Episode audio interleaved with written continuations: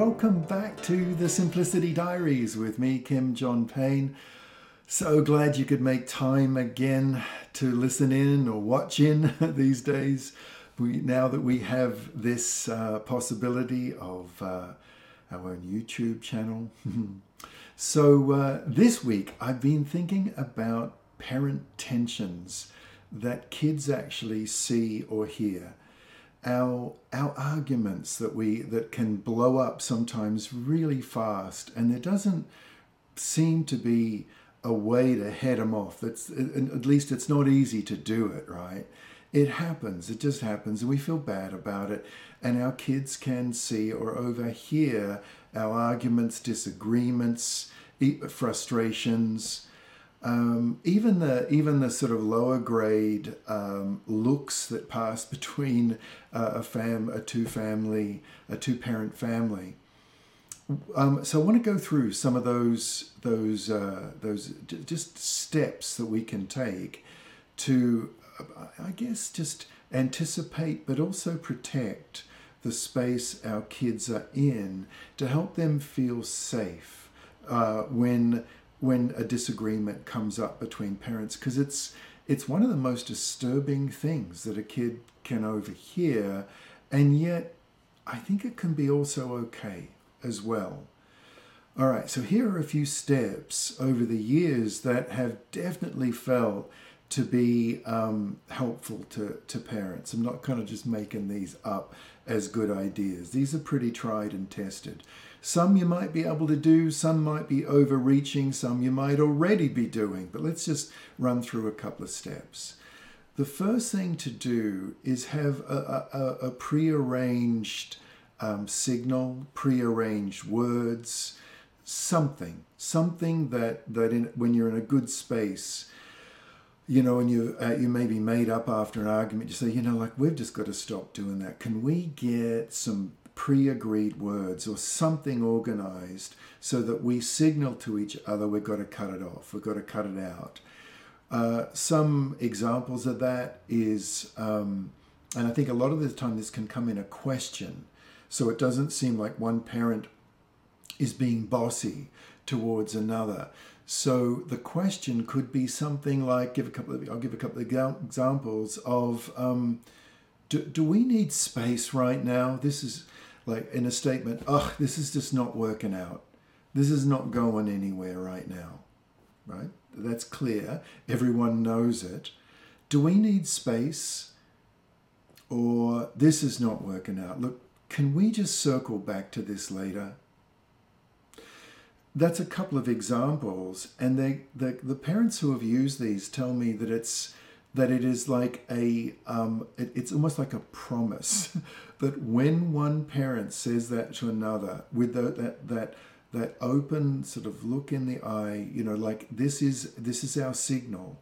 Do we need space right now because this is not working out? The moment one parent says to another do we need space? Not we need space because the, the, the child overhearing that it's not nearly so I don't know, evolved or settling to a child to hear a question come.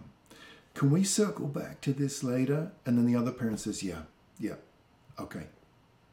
Then they know they can read the space in between a parent. It's not one parent saying, We need to stop talking about this. And the other parent says, Yeah, whatever. See, that doesn't do it, right? That's not going to do it. But a question and you hear it and it and it just there's a little bit of a brain switch that goes on a little bit of a brain like oh yeah we agreed that we agreed that so there's there's and it's pre-agreed and it really is like as close to inviolable as possible that when that's said there's space given then um, uh, work it out. Just give it some space. I mean, really do that, of course. We all know that. Give it some space. Um, uh, work it work it on out. If it's a big one, you might you might circle back to a child and and just let them know um, later that evening at supper time or whatever, if there's been a disagreement in the afternoon between parents, even a, an, an, argument, uh, and you haven't quite worked it out, just at supper time, say something as, as simple as right to each other, I'm glad we're talking about that. Or, you know what, we're going to give this a bit more space, but I'm glad we're going to work that one through. A child, a tween or a teen, overhearing that is is um, settled on down because they can hear the voice we're talking in and they know it's in process. But you know, usually we'll be able to say at supper time, um, or then if it's later than that, you know, at breakfast or lunch. It's it's a you know it's a good time to do this around around meals, though it doesn't have to be right. But but you can you can say things to a, ch- a child, even a teenager, like you know to each other like I, I might say to my, my partner my wife thanks you know that was it was really good we gave that some space and i'm glad we got that worked out because we were we were seeing it differently weren't we? That's another one of my favorites actually. We were seeing that differently and i'm glad we got that worked out. Thank you for listening to me. Or gosh it was good to give that some space wasn't it? Whew, that was good. Um, that was good to work that out. I think we're good, right? And then the part, the other partner perhaps can say, yeah, yeah, yeah, that was good to work it out like that, you know. You see, what you're doing is that you're modeling exactly, not, you know, like it's not vaguely, but exactly what we want our kids to be able to do for themselves, right? We, we're modeling actually that we, um, that um, when we've got a big disagreement going on, we need to give it space. We, it's, it's very few arguments and disagreements can be worked out properly by just raising the volume and getting intense. Little kids end up like just, just getting physical about it.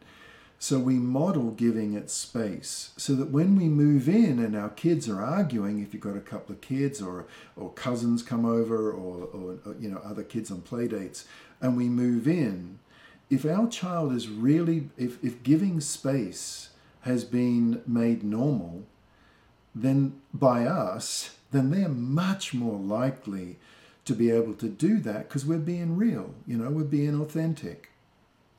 The other thing is is that it is that it it it models that we can circle back when we're feeling better, when we're okay, when we're more okay, that not everything has to get sorted out there and then.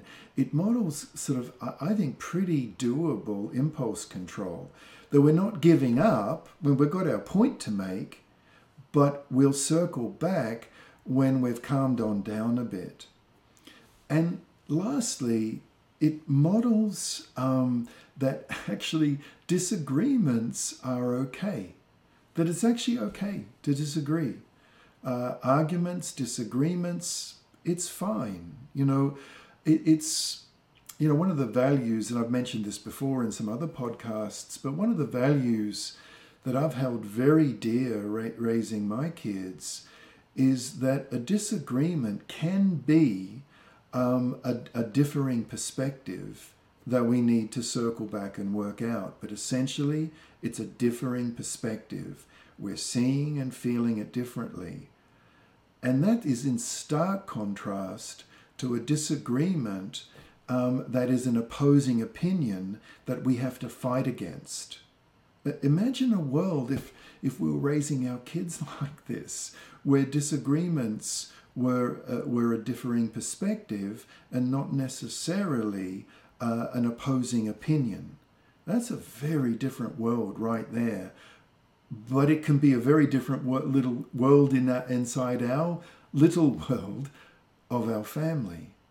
And so, modeling that disagreements are okay, they're not something to be ashamed of, they're not something to avoid, they're not something to escalate, they're just normal disagreements, conflicts, just normal. But what we do is that when they blow up, we try our very best to give each other space.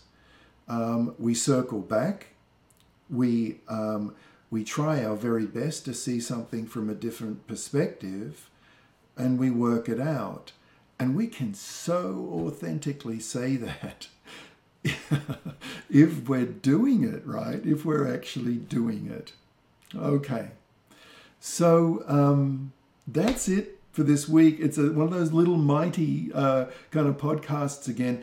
Quick announcement we have a, a, a Simplicity Parenting Care Professional seminar coming up on February 4th and 5th. These care, if you're a teacher, you're an educator, early childhood, a therapist, a, um, a, a care professional, doctor, nurse, of any stripe, if you're a care professional, we have a small six hour, it's on it's a three hours on Saturday, three hours on Sunday, um, for a care professional seminar of how to apply simplicity parenting principles in your work with the people you work with. And you can go right to Simplicity Parenting website and check it out right there. And if it's happened, you know, you're listening to this after that date, um, then just, uh, and it sounds interesting, go right to the website uh, and uh, you'll see it there, trainings, and just uh, sign up on the, on the uh, interest list because these uh, trainings happen each year. Okay, so that's it for now. I hope this was helpful. Bye bye for now.